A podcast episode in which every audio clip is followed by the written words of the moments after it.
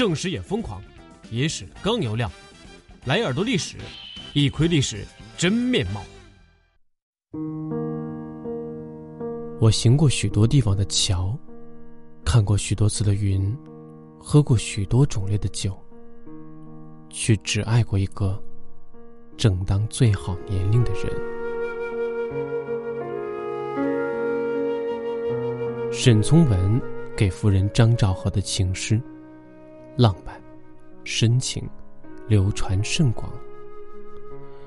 人们羡慕沈从文、张兆和琴瑟和鸣的爱情，却鲜有人知道沈从文婚后出轨女粉丝的黑历史。没有完美的爱情，没有完美的婚姻，大作家沈从文也是俗世里的凡人。有着逃不掉的七情六欲。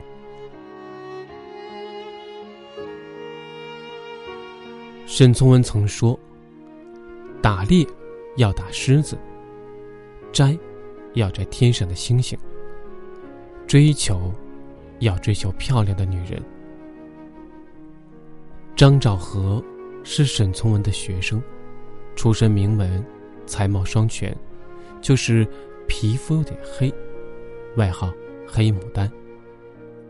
木讷含蓄的沈从文对学生张兆和一见钟情，先玩暗恋，天天写匿名情书，接着明目张胆的表白，寻死觅活的追求，最后闹到校长胡适那里。胡适出面劝张兆和说：“他顽固的爱你。”张兆和回答他说：“我就是顽固的，不爱他。”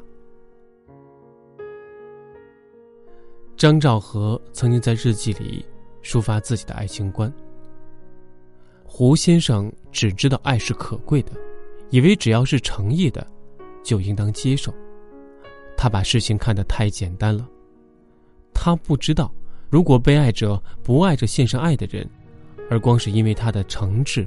就勉强接受的话，这人为的非有两心相应的永恒结合，不但是不幸的设计，终会酿成更大的麻烦和苦恼。张兆和最后怎么被沈从文的痴情打动的？网上流传的资料甚少。总之，那发表过自己独立爱情观的少女张兆和。与沈从文结婚了，那是爱吗？或许张兆和自己也不知道。那也许是女性对爱护和关怀的反应，一种被动的情感。绝大多数的女人以为那就是爱。婚后两个人的矛盾很快就显现出来。沈从文是小说家。对爱情的追求，多了一层美妙的幻想。心目中的女神实实在在的出现在他生活里，为他生子，为他操持家务。女神的光环褪去，先前因距离度上的千万层金光银光，也渐渐消失了。婚后没多久，沈从文就遇见了第三者高青子，开始了长达八年的。婚外恋。高青子是文学女青年，也是沈从文的铁杆粉丝。与沈从文的第二次见面，他刻意按照沈从文小说里的人物形象打扮自己，向沈从文传达一种无声的信息。敏感多情的沈从文自然心领神会，两个人越走越近。沈从文情感上受到高青子的吸引，但理智上还是要留在张兆和的身边。因此，他矛盾而痛苦。他找到林徽因讨论经验。尽管林徽因同情沈从文的处境，他还是劝他要收束横溢的感情。但沈从文并没有听从劝告就走刹车。尽管流言甚嚣尘上。两个人依旧往来密切。沈从文有篇小说《看红路》，讲述男作家深夜探访情人的故事。窗外雪意盎然，室内炉火温馨。心灵早已相通的两个人，在愉悦的气氛中放纵自己。沈从文采用这种极其压抑又直白的方式宣泄他与高晴子的爱情。与长久的婚姻相比，短暂的婚外恋要脆弱多了。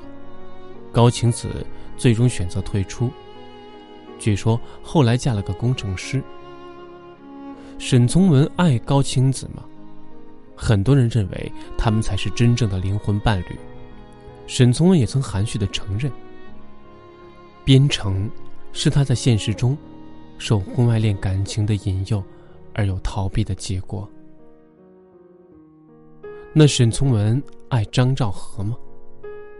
张兆和二姐张允和回忆道：“一九六九年，沈从文下放前夕，站在乱糟糟的房间里，他从鼓囊囊的口袋中掏出一封皱巴巴的信，又想哭，又想笑的对我说：‘这是赵和和我的第一封信。’他把信举起来，面色。”十分羞涩而温柔，接着就哭起来了。快七十岁的老头儿哭得像个小孩一样，又伤心，又快乐。在极度窘迫的生存环境里，沈从文还保留着张兆和回给他的第一封信。沈从文对张兆和的感情，由此可见一斑。那么，沈从文和张兆和的婚姻幸福吗？张兆和在沈从文去世后，整理遗稿，写下这番话：“从文同我同处，这一生究竟是幸福还是不幸？得不到回答。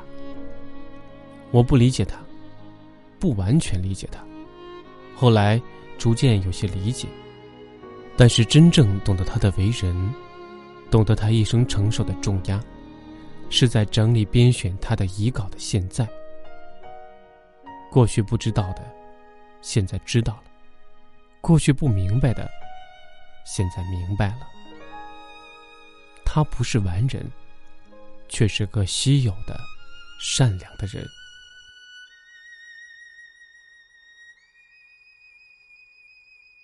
好了，本期耳朵历史就到这里。我们下期再见。